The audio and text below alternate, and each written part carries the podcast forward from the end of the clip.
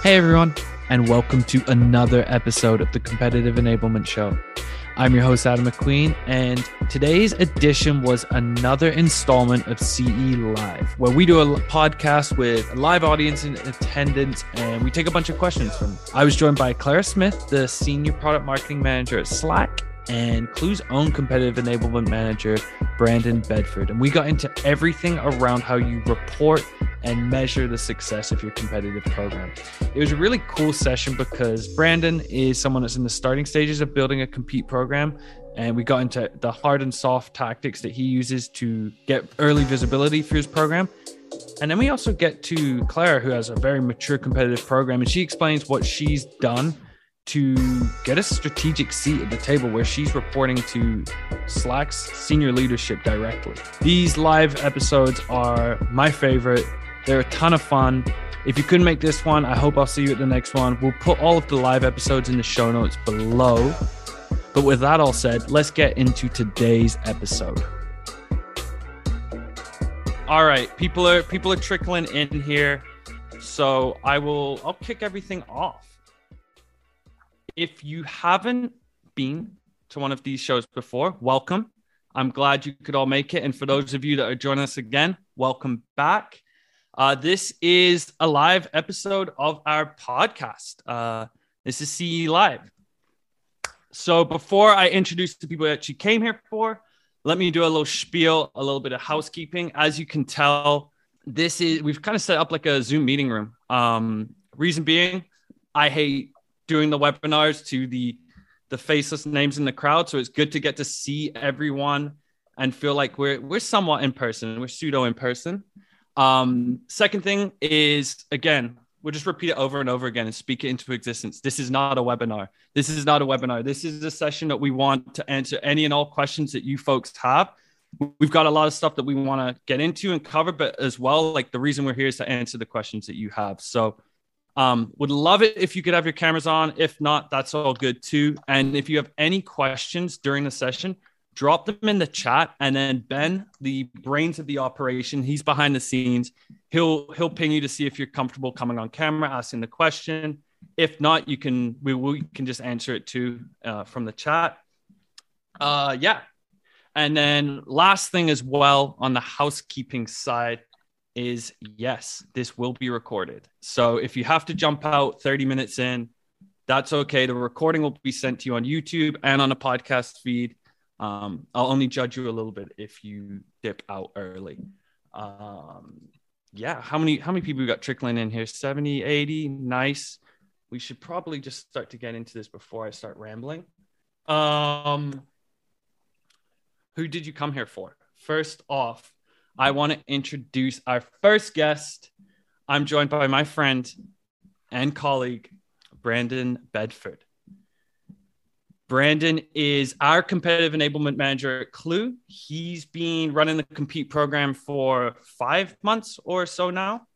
And prior to that, he was uh, AE for 18 months or so. And I think he's going to win the award for most exotic location. He's actually just landed in Korea yesterday and is still this is the commitment to the team. He's still doing the the show with us today, jet lag and all. Brandon, I am so excited to have you join us. Thanks for the wonderful intro, Adam. Uh, glad to be here. Actually, the jet lag is helping me right now because I haven't fully adjusted. So 3 a.m. feels like nothing. yeah, I mean, maybe with this like the, the plane brain you're just there's going to be some like insightful things that come out that you didn't even think yeah. you had locked up in That's that brain it might be like that that will ferrell scene in old school during the debate i mean just like goes on a full soliloquy and it's just it's a plane brain i know i don't know where that one came from uh ben can you get brandon up on camera can everyone see brandon right now i'm just seeing myself which is is dreadful there yeah, we go yeah. And now everyone can see the beautiful Zoom background as well that Brandon has, just putting me to shame. Uh, all right. We also have a second guest. We are joined by one of my favorite people, period. And she also happens to be one of the sharpest people in competitive enablement.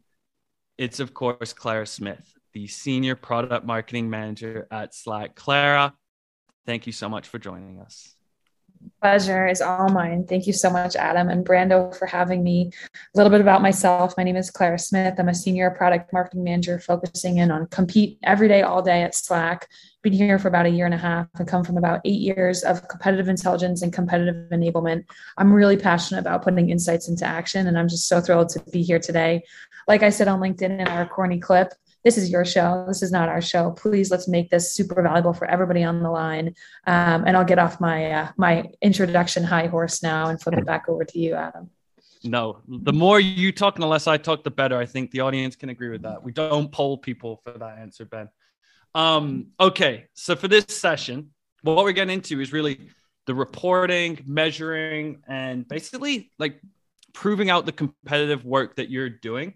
And the reason I think Brandon and Clara joining us today is, is such a cool duo is that Brandon's been running a compete program for about five months. So in terms of when we we have sort of a competitive enablement like maturity model, like where you build your competitive program and sort of a roadmap on how to advance it. Uh, ben, you can drop the link to that maturity model in the comments too.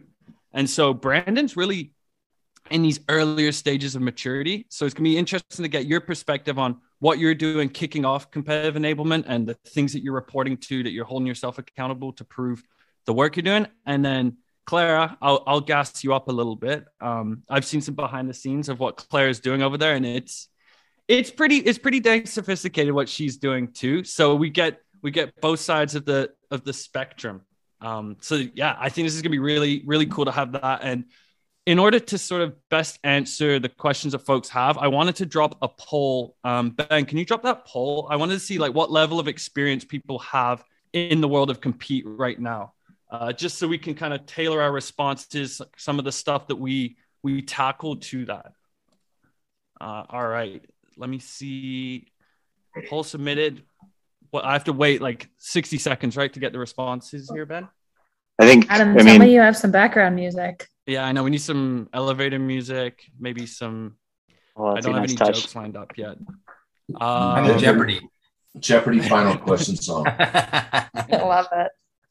We need the the Slack huddle music when you're on huddle for a while. Great, yeah, anyone knows that one. It's a jam. Claire, did you? I, I I shot you a message probably randomly on like a Friday night, Claire. Like, report to your CEO or head of product that I rec. I am very. I'm a huge fan of the elevator music during the huddle when someone's totally like leaving me. All right, here we go. We've got responses. All right, fifty-three percent less than a year. Nice. We got about 11% at one to three year range, 9% three to five year range. And then we got a quarter of people five plus years. Okay, sweet. That is um that's a good mix. I think that was to be expected. So I think it's going to be some value across the board then. Um, should we kick this thing off? Should we get into this? I wanna I wanna kick everything off here with I want your immediate reaction to something Ben and Clara or Brandon and Claire. Sorry, I'm always gonna slip on that one. Um, so I was looking through the data for our upcoming report, the state of competitive enablement that we made with our friends at the PMA, uh, coming out May 20th. So put that on your calendars. But one of the stats that stood out to me was that 54% of folks running competitive programs aren't measuring their performance in any way. What, Brandon, Claire, what, what's your reaction to that? Is that surprise? Like, give me your initial take to that shock and awe, right? I, I have no words, right? I think at the end of the day, we know that competitive enablement is this new up and coming category of putting insights into action. And it's not a shock that there's limited reporting around that. And it is a new art and a science. So we are figuring this out together. And that's why I'm so glad about the dedicated resources that Klue and the PMA have done to, to add some maturity around this. And this is a first stake in the ground. It's like, let's draw something in the stand together, right? And if we need to improve it, we can absolutely do that. Yeah, I'll, i I totally mirror that, and I think, yeah, on one hand, like it's it's shocking in that you know it, it's definitely deeply saddening to, to see that you know fellow compete practitioners not having those kind of compete metrics, but um, but also not surprising in that the way that I think compete has done, which I'm sure we'll we'll dive into more today, makes it really hard to measure uh, metrics, and there hasn't really been like a, a clear blueprint on this.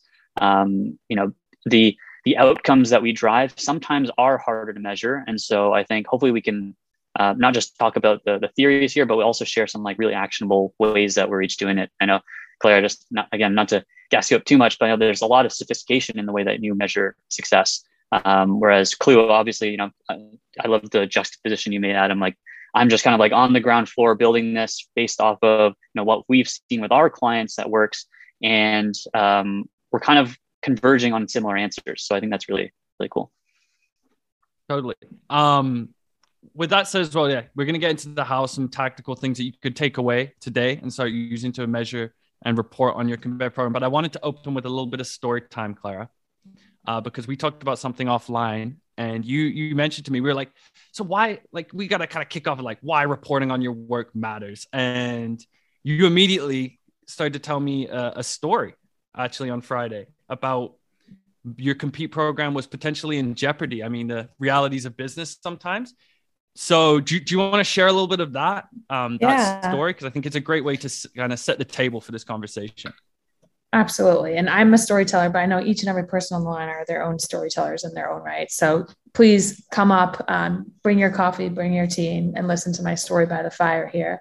So this was at the beginning of my CI career, and I was at a company that I'm not going to name.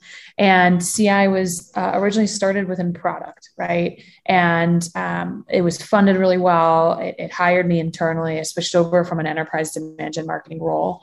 And at that point, it, it actually had switched into a different organization. And that lead of that different organization um, was very questioning, questionable about the purpose and the and the longevity of competitive intelligence. And so there was three times that my job in the program came up to the chopping block and said, "We want to make you into a generic marketing associate or a generic PMM."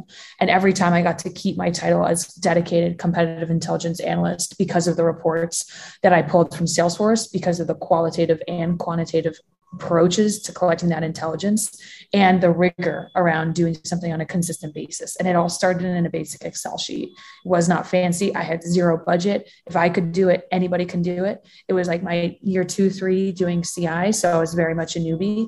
And to some of the feedback and comments here, um, Alan, Ben, Scott, I think that you know a lot of people on this line that the 20 20 to 40 50 percent of the people who are brand new um, this will seem like a lot but all I have to say is just count your little victories. Start like, you know, a small snowball. It will, it will grow. And for those who are at super mature organizations, let's pay it forward in the industry. Let's help people up um, and get their maturity so that they don't have to make the mistakes that we did. To that point, then starting the snowball, let's let's get into what each of you what you did, Claire, in those first couple years to some of the like tangible things you were doing to yeah keep your definitely. program alive and let's Brandon talk. as well. Yeah. yeah. we can dive into. Let's Claire, you you tee it off first, and then Brandon we can okay. jump into sort of your your project as well right now. Yeah, so there's a couple of ways that you can measure um, productivity, revenue impact, and and strategic decision making. And I saw a comment in thread, I think it was by Alan. It really depends on who your stakeholders are. So if your stakeholders are sales, if they're marketing, if they're ELT, right, executive leadership team, their measurements of success are going to look different for each of those things. So if you know your stakeholders, then you will know your metrics. And fortunately, on my end, I had stakeholders all across the company. So, what success looked like for product was a, um, a, quarterly briefing and a screenshot library that was constantly kept up to date. And then I kept all the positive emails that came back when I would support strategic one off projects. When you look at sales, I had an entire DSR or deal sales request dashboard where I was actively involved in competitive deals and I could track the attribution and win loss rate, and most importantly, competitive pipe and competitive close once supported. And then lastly, with more strategic projects, you really want to live in the qualitative soft art type of perspective, which is like your NPS score, your satisfaction scores, um, and all that you can do with free tools and technology out there. So I just dropped a lot of gold right there. Brando, what do you think? Yeah, no, I love that. And I think, you know, again, kind of converging on like a similar outcome. I think about it a little bit differently, but I think it's, you know, a lot of the same metrics. Like I kind of think of it in three buckets. There's kind of productivity or output metrics, right? Number of assets created, number of screenshots in your library, number of battle cards or competitors tracked, et cetera, to measure like, am I able to focus and actually create the output? Because especially at Klue, yeah, you know, we're a, we're a fast growing startup, but we're 200 employees, product marketing team of three. You know, I do get pulled in other directions. I have to help out with product launches, which I, I would imagine for anyone that's you know at a smaller company relatively, um, that's a very uh, that's a that's a reality for you. Is that you know even even my role, competitive enablement manager, I it's in the name and I'm focused on it. I still have a lot on my plate as a product marketer. So I think that's um, one piece. I always like to look at the output. Am I delivering competitive content and insights? Then I look at qualitative and quantitative, exactly the same way. It's like qualitative. I think you hit on a bunch of them. One I just add there um, is like confidence um, whether that's sales confidence, um, very helpful for seeing those leading indicators that come before revenue or competitive win rates or even pipeline, just to see, hey, how how confident do our sellers feel um, when up against particular competitors, and is that uh, ticking up or down over time? Hopefully up. And then the uh, quantitative side, I think you nailed as well.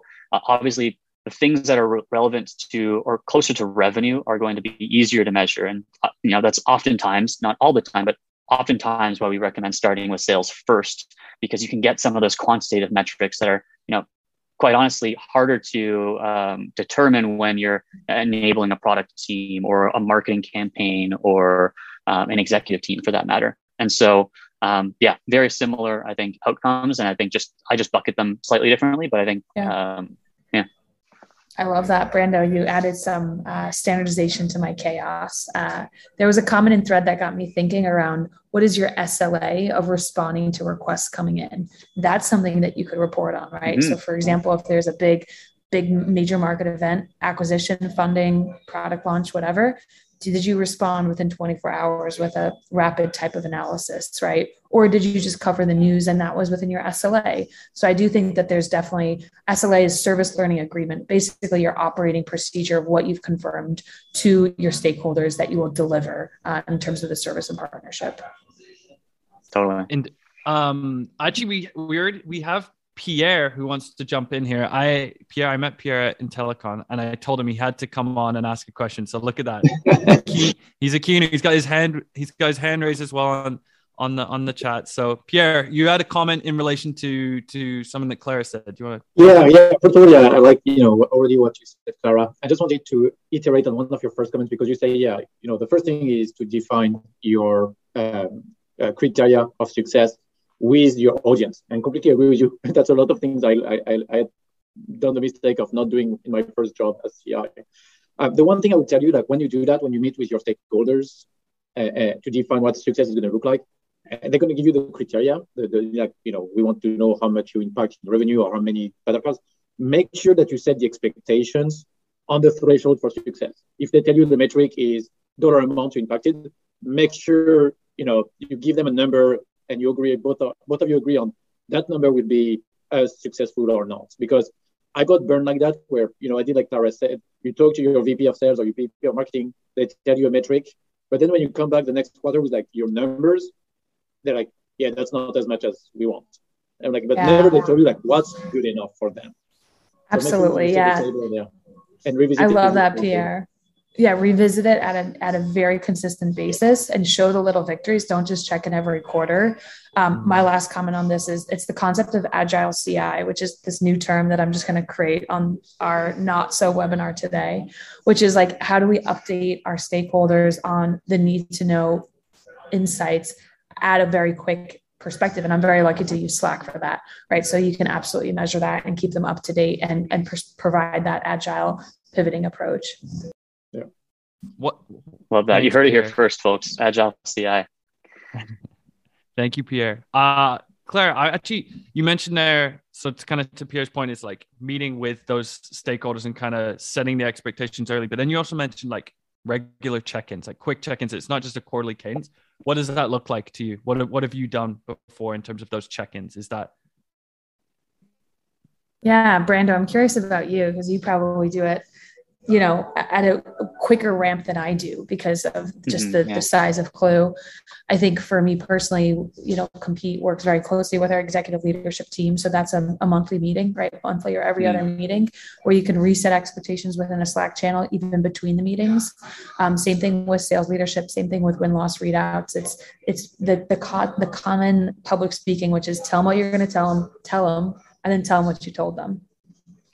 I love that that's the I never heard that one before, but it definitely applies to uh, to compete work. That's for sure. Um, yeah, and when I think of kind of that agile CI concept, my mind went to actually uh, a real event that actually I share. So um, this was like month two or three um, as I was in the new role. So this was very early on while we were building the program, and I'd set up some metrics I cared about. But there was a real scenario where agile CI became really important, which was one of our competitors was acquired. And I'm sure anyone here that does you know, runs a compete program for any length of time, there are certain events that just are kind of a um, drop everything and, and focus on um, kind of event. And in that moment, it was really important to address it really quickly, but not to just blast out the event, right? People saw the press release. It was out in the wild. And there was actually a process that we went through that, you know, know, not to get into like the technology and how it's supported by Klue, but you know, when that happens, I need to immediately kind of triage the important stakeholders to kind of form an opinion. And you know, I form my opinion being the kind of subject matter expert. I'm kind of in the weeds. So I said, "Hey, this competitor got acquired. Um, here's my take." And I shared this with the kind of people that were in the know that that need to be there. And for us, that was the executive leadership team. For for larger teams, that might be a segment, right? A certain product line or certain team. But I shared that with the executive team and said, hey, this just happened. Here's the initial take and would love to have your feedback. And also set up a meeting that later that day, like end of day, optional. Our entire executive team ended up joining. I mean, we're Klue. We obviously care a lot about this stuff, but um, ended up joining and voicing their opinions and and adding to that kind of draft that created. And then by end of day, I had a take that was approved by the executive team and I had that queued up to go on our next Intel digest. And it was an emergency digest. I didn't wait till our usual Thursday. I sent it out the next morning. And so within 24 hours, I had a kind of approved response. And the reason I bring that up is because I think on one hand, you definitely want to be agile, but you don't just want to, you know, reply willy nilly and just share the initial take because that can cause panic, right? People are going to ask questions. Mm-hmm. And so by kind of taking that time to uh, really get a sense of like what's our take here and, and of course i just kind of skipped a step announcing to the org saying, "Hey, we know we're on it. We noticed that this happened. Stay tuned for kind of the um, the why it matters, if you will."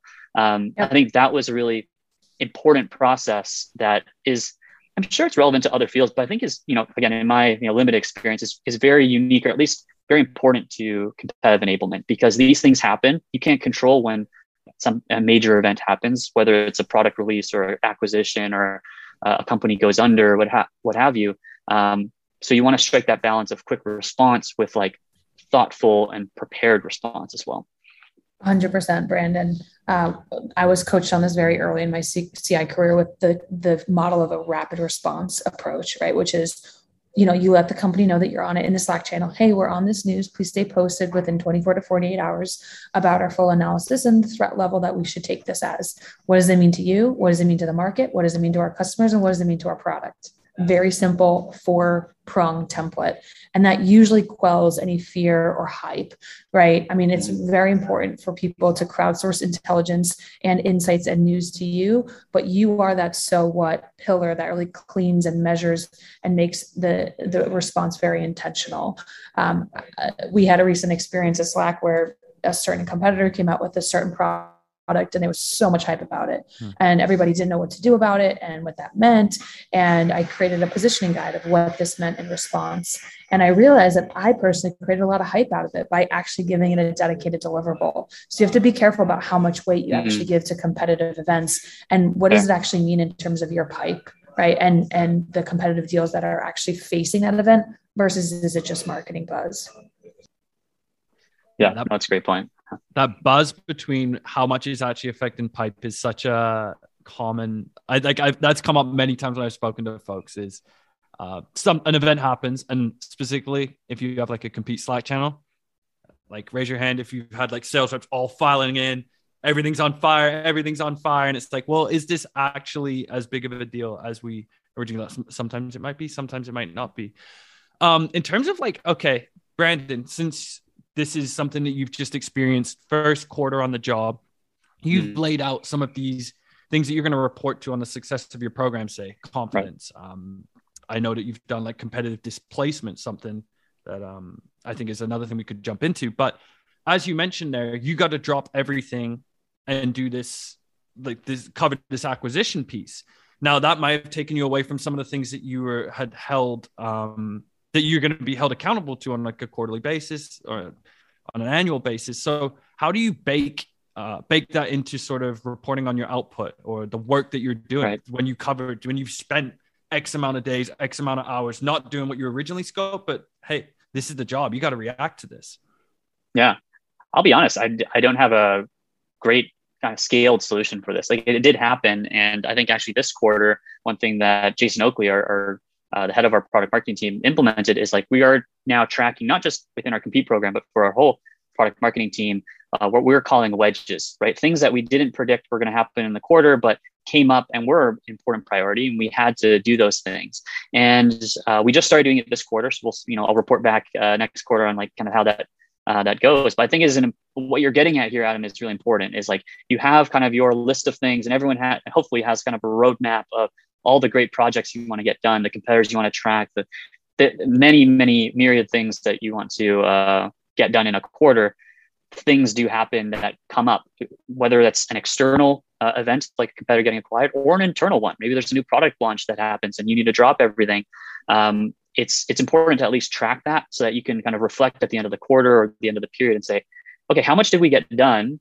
And if it's not 100%, like why is that? Was it because of these wedges that came in? And how much time? Ideally, we want to know how much time do we have to spend on that, and what ended up getting dropped because of that. So again, work in progress, but I think that's one of the ways that you can do it. And I'd be curious if anyone else has uh, has um, strategies for those kinds of ad hoc projects, which you know no one loves the ad hoc project, but oftentimes they happen and they're critical.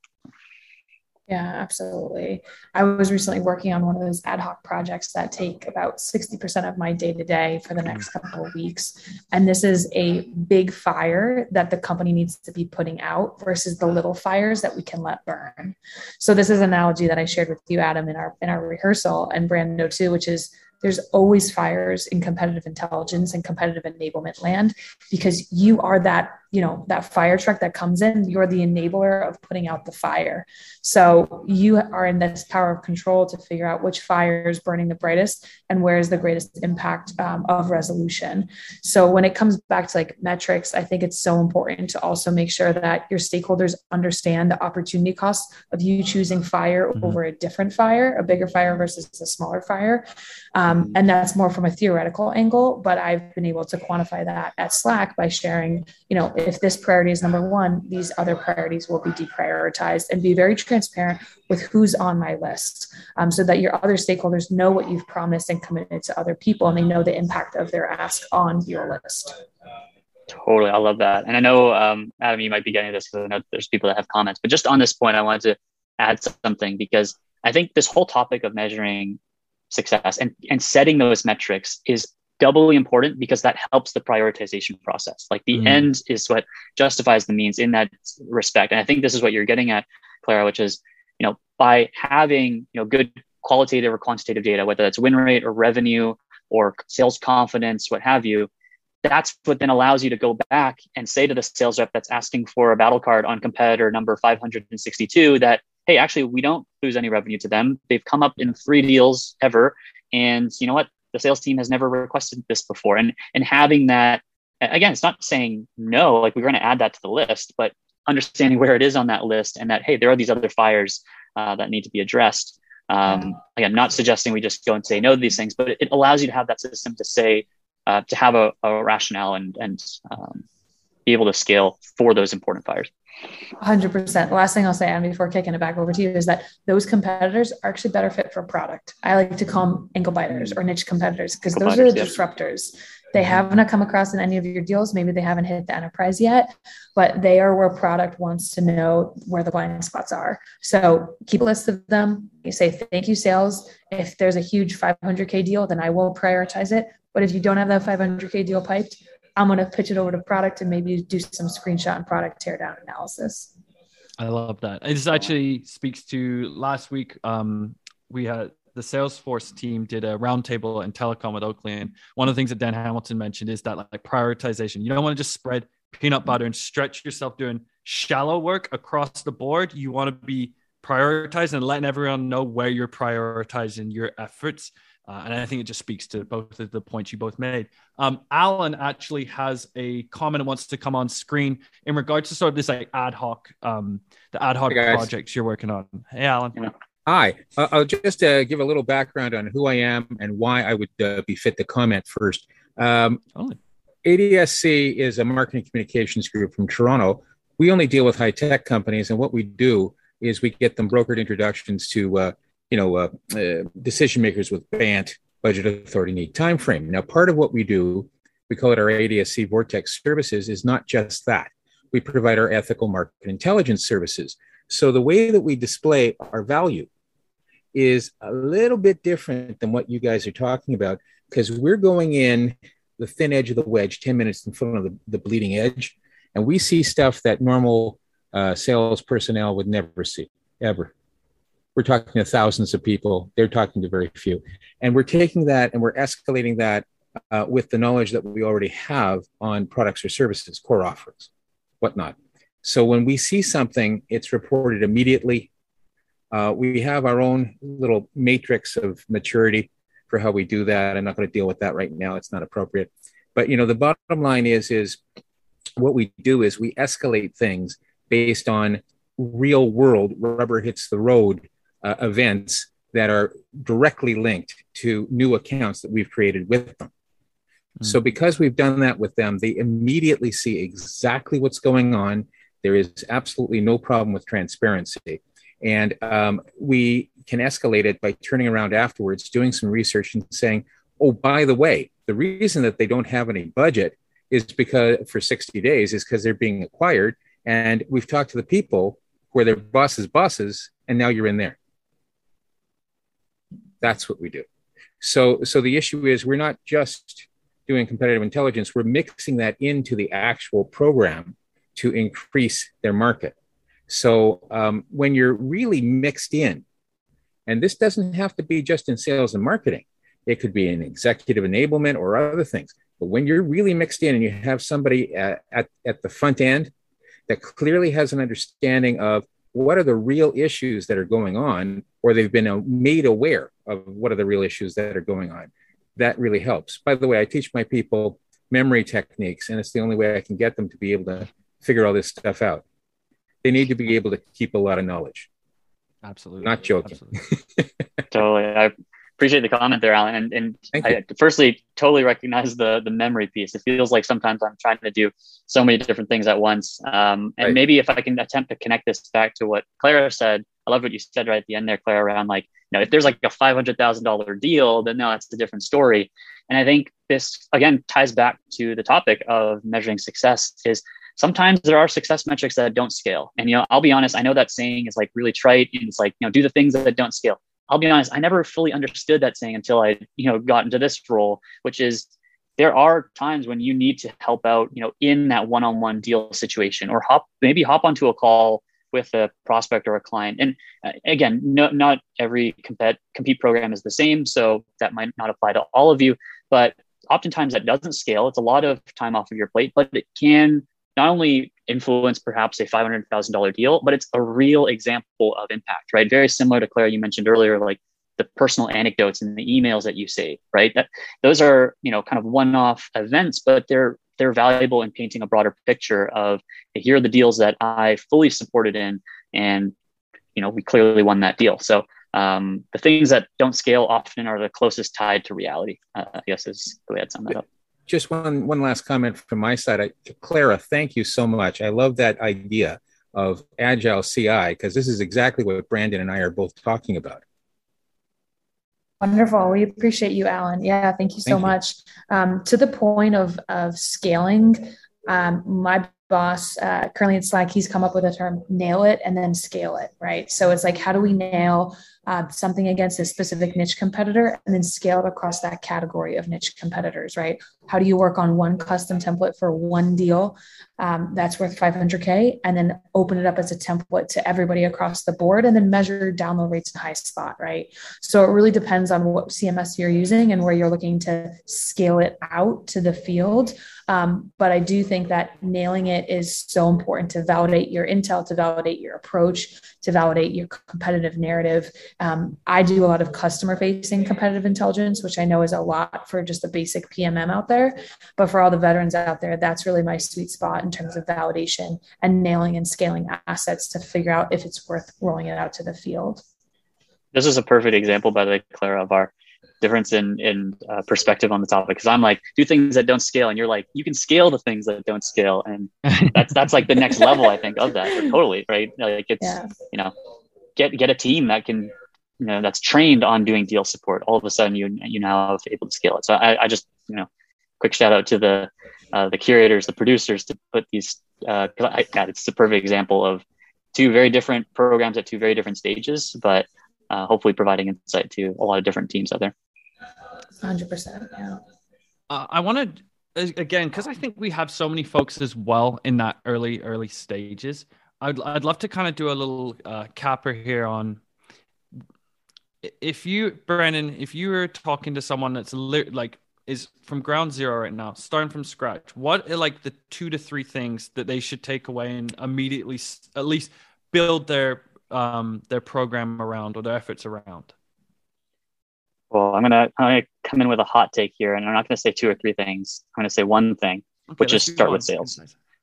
Start with sales, and to be honest, there's multiple things embedded in that. And the reason I say that is because you're going to get the most measures out of starting with sales. You're going to get closer to revenue, so you'll have better quantitative metrics.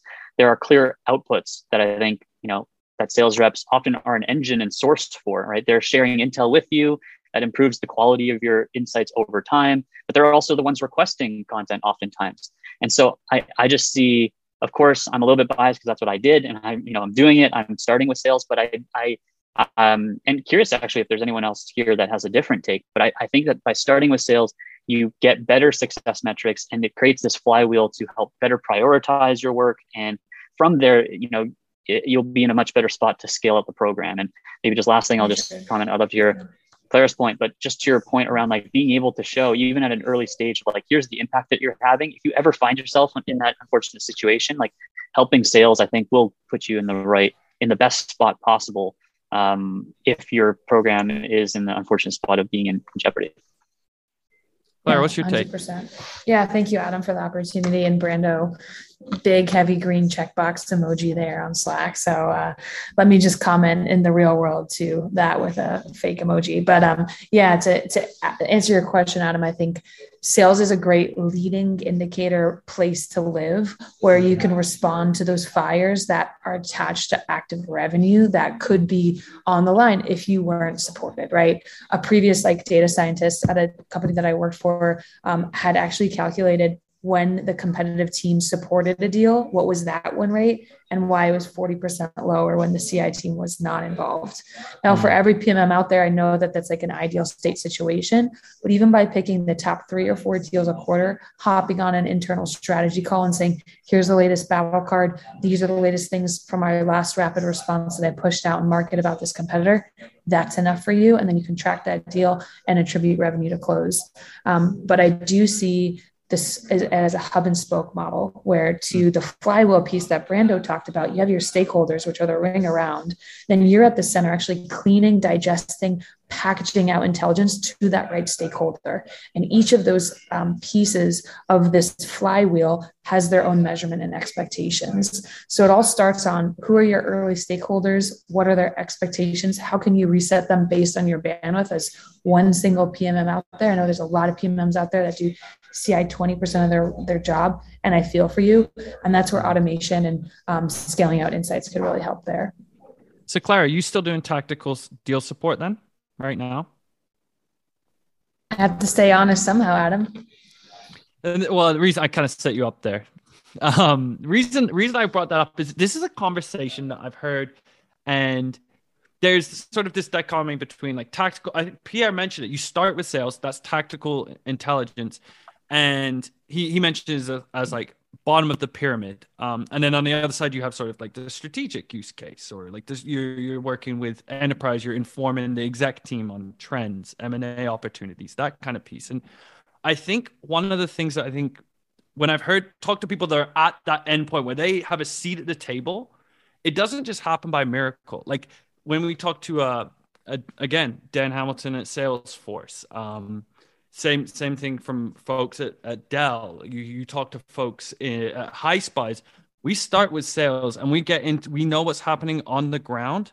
Um, and being able to have that kind of presence and that understanding is what gets you to that point, which allows you to have your voice be heard and feel confident in what you're talking about there. I mean, Jason Oakley had a post as well on LinkedIn, and I think Alex McDonnell. I think I see you in the comments, but you you mentioned something, Alex, about like you need to be tactical and in order to be strategic. Like it's not one or the other. I think it like is, is like an evolution, and they and they go together. Yeah, uh, it is an, a whole other flywheel. I know, I know. Clara is uh, Clara puts no, it better than it, Oaks. Clara puts no, it better than it. I do. You, when we were chatting recently, Clara, you had a great way of wording it. Yeah, please go for it, Alex. It's all good. No, I think that's that's exactly my point of view. It's like that that you know, who else would you rather invite to that strategic table for mm-hmm. the quarterly planning or the annual planning than that person who's been in there understands the dynamics of of uh, you know your competitive pressure really intimately. Of course, you can't get lost in it, right? Like you can't be the person who then goes into a tangent about the nuances and idiosyncrasies of some deal. You then do have to be able to see the patterns. So that's where you could get get tripped up. But if if you can do both, if you can go from the tacticals to the strategic, the strategic point of view justified by all the detail you've been picking up through the tactical work, you're unstoppable. Yeah, absolutely. And like I couldn't brief Stuart Butterfield on a consistent basis without saying that I'm in the trenches with his sales team and I'm working big deals that I can't even mention today. Right. Um, and then that also goes to win loss. I know that this topic is not about win loss, but win loss and deal support will get you back at that table every single month market analysis definitely plays a role, but it could be a little bit slower based on your industry. So the other two will guarantee you that seat, and you can just roll up that seat at the table every single month. This Thank is, you, Alex. This is why this is my favorite. We just get Alex McDonnell dropping in like that, just parachuting in, bombs. dropping some knowledge bombs. Like this is my favorite day of the month. So thank you all for being here with us. Um, and I guess Claire, let's let's kind of talk about that. Um, we've a lot of this has been like early days. Where do you where do you start? Um, some of the things you report on to begin with, but as you want to um, as you get into that point of scaling, uh, and you want to you've you've hit these kind of baseline pointers or checkpoints that, that Brandon mentioned. Like, what's the next couple of things as you're advancing the maturity of your program that you're looking at? Yeah. So I know that you have your own maturity model, Adam, that Klue has put out. And I would I suggest everybody take that maturity model and, and tag yourself to the level where you're at and where you want to go. I might actually flip this question on Brando. Brando, I would ask, where do you want to uplevel yourself? Because yeah. for me, I've hit a lot of the top level pieces, not firing perfectly on all cylinders. Um, but Brando, let's hear from you to really speak to the 50% of the people who are at that level one. Sure. No, I, I appreciate that. And I'm going to be fully transparent here because I don't think I have like a perfect answer. I'll be honest um, I started with sales, and again, that was January 1st, right? And so then there's still so much to be done within sales, right? The the rabbit hole keeps going deeper and deeper. But I think one of the, you know, it's a great problem to have. But now that I've proven out some impact with sales and I've built up that um, that trust and the reputation, um, there's a lot more eyes on the competitive program and therefore a lot more requests. And I think someone in the uh, comments, sorry, I'm just scrolling up to make sure I get the uh, get the name right. I think it was Melanie. Now, Melanie uh, mentioned, you know, customer success as a a great next step, and I I actually really agree with that. I'd say if if I had to pick one right now that I'm working on, it's customer success. Partially because there's a lot of uh, synergy. I hate that word, but a lot of commonality with the way that I'm enabling sales. There's some slight tweaks to help uh, customer success and account management and uh, you know expanding and growing accounts has its own nuances, but it's also close to revenue and you're enabling customer facing teams. Again, you're building that kind of stakeholder alliances. So I guess the short answer to your question is I'm really thinking about customer success. And uh, I guess the the caveat or disclaimer I'd provide is I know that doesn't apply to all organizations. You know, when I was on the sales side at Klue, I spoke with a lot of companies where their you know next priority up was product, and for good reason, right? They're in a much more mature industry.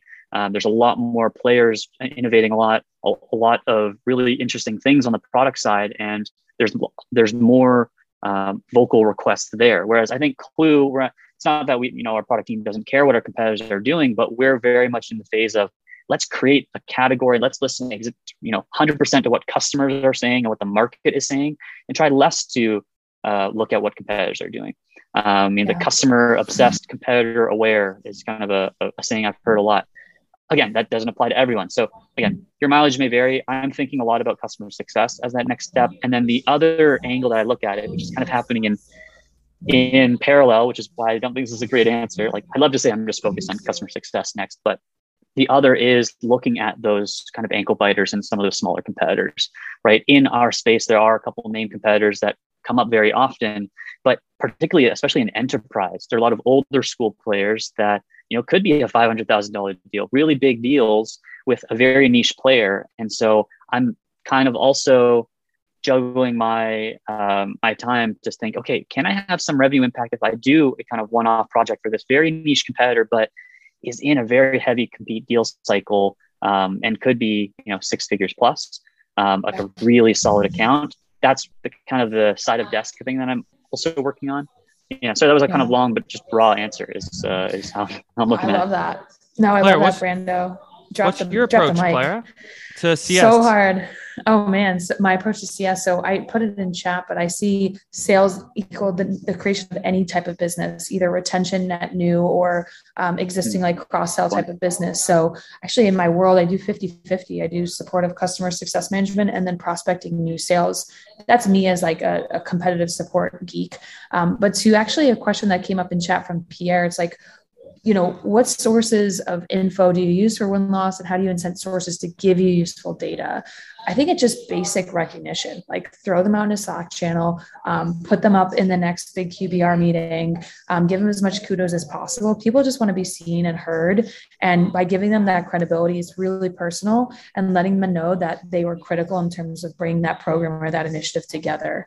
Um, I'm going to switch topics just to answer your question, Adam, around I got you there. Um, which is, um, you know, what is what does that look like for me? And I honestly think about how can this one deal or this one initiative skyrocket me to four or five other stakeholders, right? So, for example, I'll just pick a random logo out of the sky McDonald's. Like, say, if I was supporting a, a, deal on McDonald's, how would my lessons and my pitch that I pitched to McDonald's could then be proved out in the next go to marketing campaign? Could then be rolled up to an executive deck? Could then become a win loss that I get insights from, right? So it's very much like I said, the nail and scale piece. But I think as PMMs, when we think about how we work with the rest of marketing, I don't see marketing as that first stakeholder. I see sales as that first stakeholder because marketing wants that sales win loss data. They want that rich deal support data. And so it's all about figuring out where can you build and who do you need to work with first for a solid foundation, right? Sales wants your market analysis and events understanding of what's going on in the market. Once you can nail that through a basic newsletter, then your maturity goes up to sales, et cetera, et cetera. It, um, Q in the Klue framework. So I hope that helped, Adam. Totally. And I mean, it almost feels like I mean my content brain is like you're doing you do this one piece of work and it can scale to different teams. It's sort of like repurposing, right? I think that's why Brandon's saying is someone at like a earlier stage of maturity, you go in sales and CS because there's already so much overlap. That it's not you having to make a whole net new amount of content uh, and analysis. It's sort of like you just put a little bit of tweak and flavor and seasoning on that, yeah. and it will support that CS side. Um, I want to I want to ask about competitive displacements because Brandon, I know this is something that you've you've got in in sort of your oh, early yeah. days. Um, sort of, I, I, guess, what would you call them, like your success metrics, what you're reporting on? Is that something you? Is that is that just specific to you being at Klue, or is that yeah. something you think other compete programs should be yeah reporting to as well totally no it's i, I i'm glad you brought that up because i almost i totally blanked on that. That's a totally a big metric that i i look at when it when i look at revenue metrics. So just for to get everyone up to speed um, you know adam mentioned like competitive replacements. We kind of have a nickname called a rip and replace. Um, you know other i know oakley um, your prior companies they, they call them switchers i think. But it's basically a a, um, client that uses a competitive solution that switches to your solution. And I think this is a unique thing to track. You know, competitive win rate is great, right? When you win competitive deals. But when you can steal a client from another competitor, there's so many additional benefits to that. I mean, one, let's state the obvious, that's churn for them, right? Like that's that's a huge that's a huge win in terms of the negative for your competitor.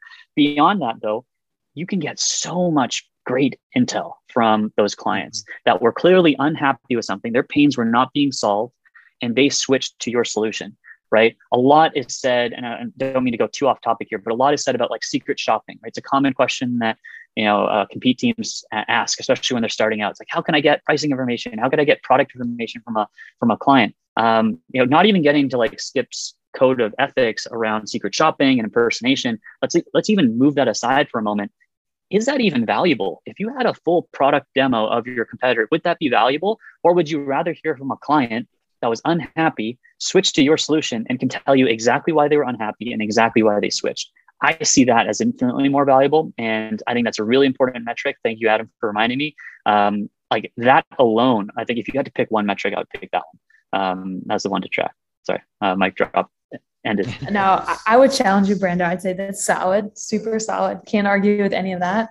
But where's your white space? Your white space is in the win against column, right? So, like for example, if you're an up and coming uh, vendor in the tech world, what do you have? A couple thousand customers, maybe 20,000 customers, right? If you can rip off like a thousand customers from your competitor, that's awesome. But what about that white space where you get beat against, right? Beat against co- mm. competitor XYZ. It's a whole nother land there.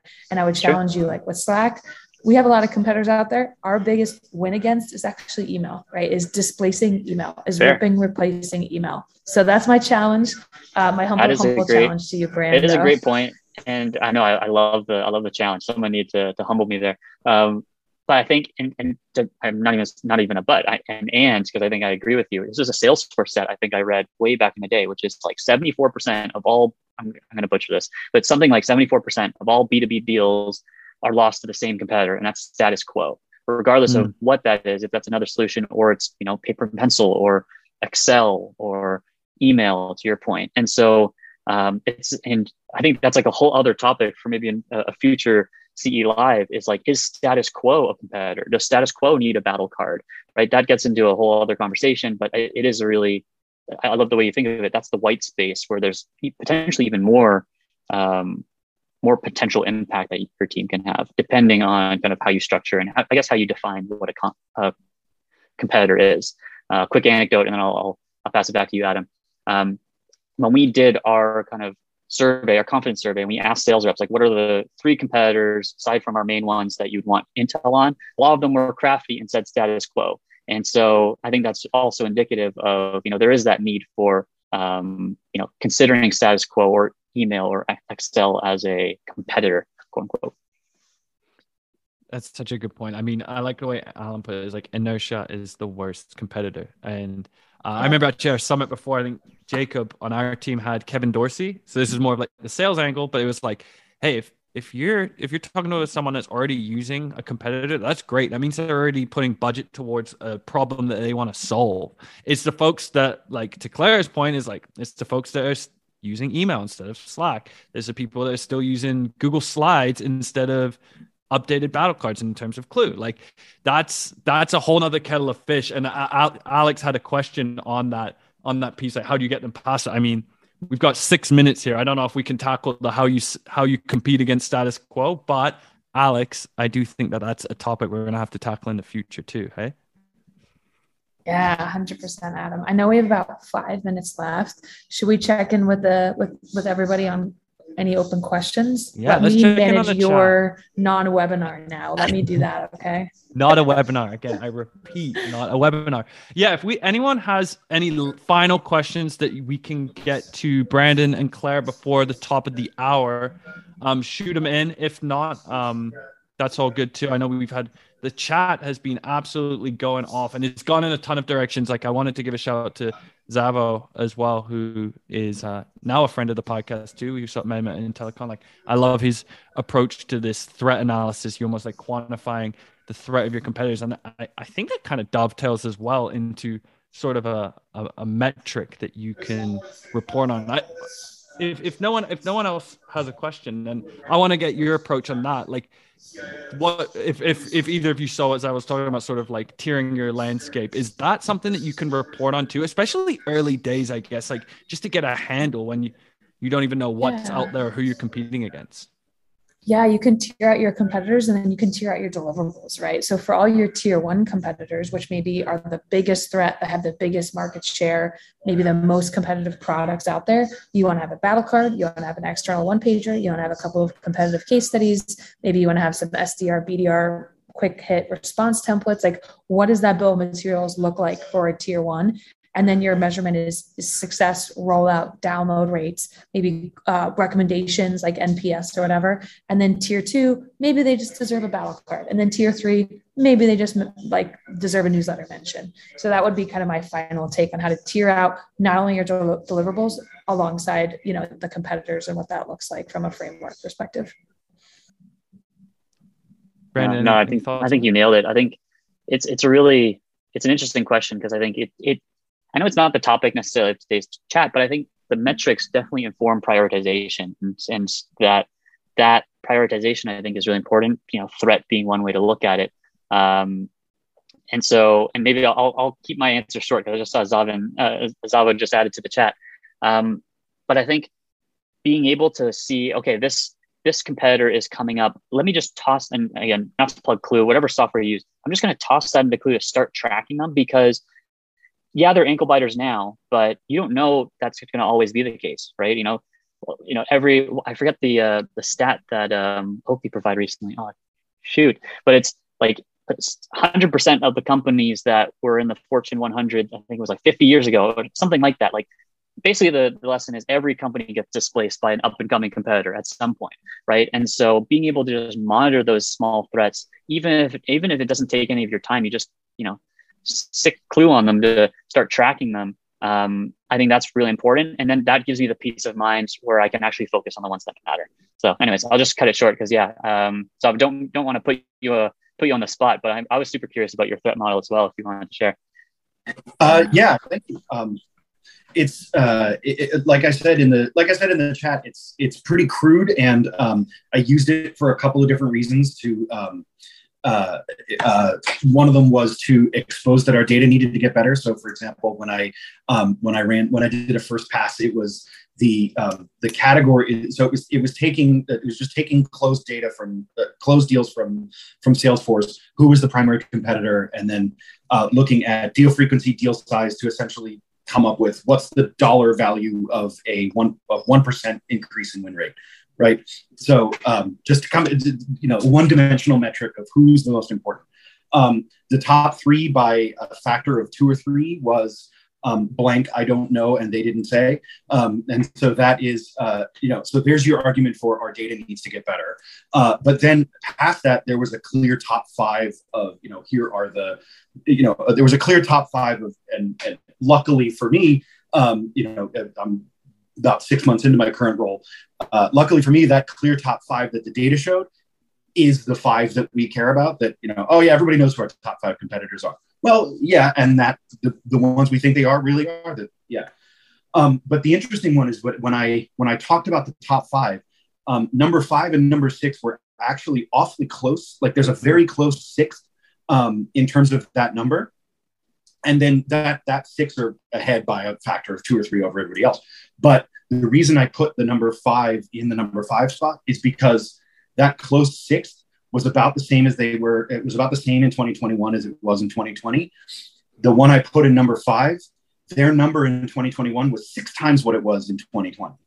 Wow. Um, and so right. you can start, you know, when you start looking at the delta from year to year, um, quarter to quarter, depending on your sales frequency, is a little bit um, it's a little bit tougher. But um, when I started, when when I looked at the um, when you look at that change, it's like okay, these guys are a bit of an ankle biter, but oh my god, they are yeah. they're coming on strong. We need to pay really close attention to them and make sure they don't get any bigger. So, hundred yeah. percent. Adam, I think we found our, our next panelist for our next session. I know. I love Zavo is awesome. Let me just put him out there. Yeah. It's great. And actually, what's cool yeah. about what's cool about that zaro thank you so much for sharing in the chat and in here. Like that that's that's so awesome to get an insight into what you're doing. Um the cool thing there is i think we originally like came to this topic is like reporting on your work the output that you've done like why you need to measure and report to prove the work you're doing. But like in zavo's case as well and like brandon mentioned you're reporting and measuring in order to prioritize what you're going to do and let everyone be informed of like again Clara's point, I think we talked about this, is this is why we're prioritizing this. And it allows you to, yeah, have a firmer, not a firmer handle, but you have something backing you up as to why you're going to do this and how you're going to go about it. Um, and I think that's really important in this space today. Like this is a newer space. A lot of, um, like I think, like Clara mentioned, there's people doing this for the first time. We've got 50% of people doing this for less than a year. And so these kind of opportunities to share what we're doing, is is invaluable. Like I mentioned, it's my favorite day of the month. Claire and Brandon, we've gone overtime here. Um, thank you so much for joining me. Where can people reach you both? Brando, you first. Yeah, sure. I'm quite simple on you know any of the the Klue uh, mediums, of course, but also LinkedIn. Uh, I try to uh, share my my hot takes there. Uh, feel free to connect and, and DM. Happy to chat. Love it. Yeah, I'm also on LinkedIn, but you can find me on Slack Connect, which is how different Slack companies talk to each other. I threw my uh, email in there. Just throw that in your DM and happy to chat and level you up anytime and hope to learn from you as well. And thank you so much for your support and participation today, everybody. Thank you, everyone. This was awesome. And I hope everyone has a great rest of the day. Happy hump day, everyone. Bye, everybody. Talk soon. Thanks, everyone. See y'all.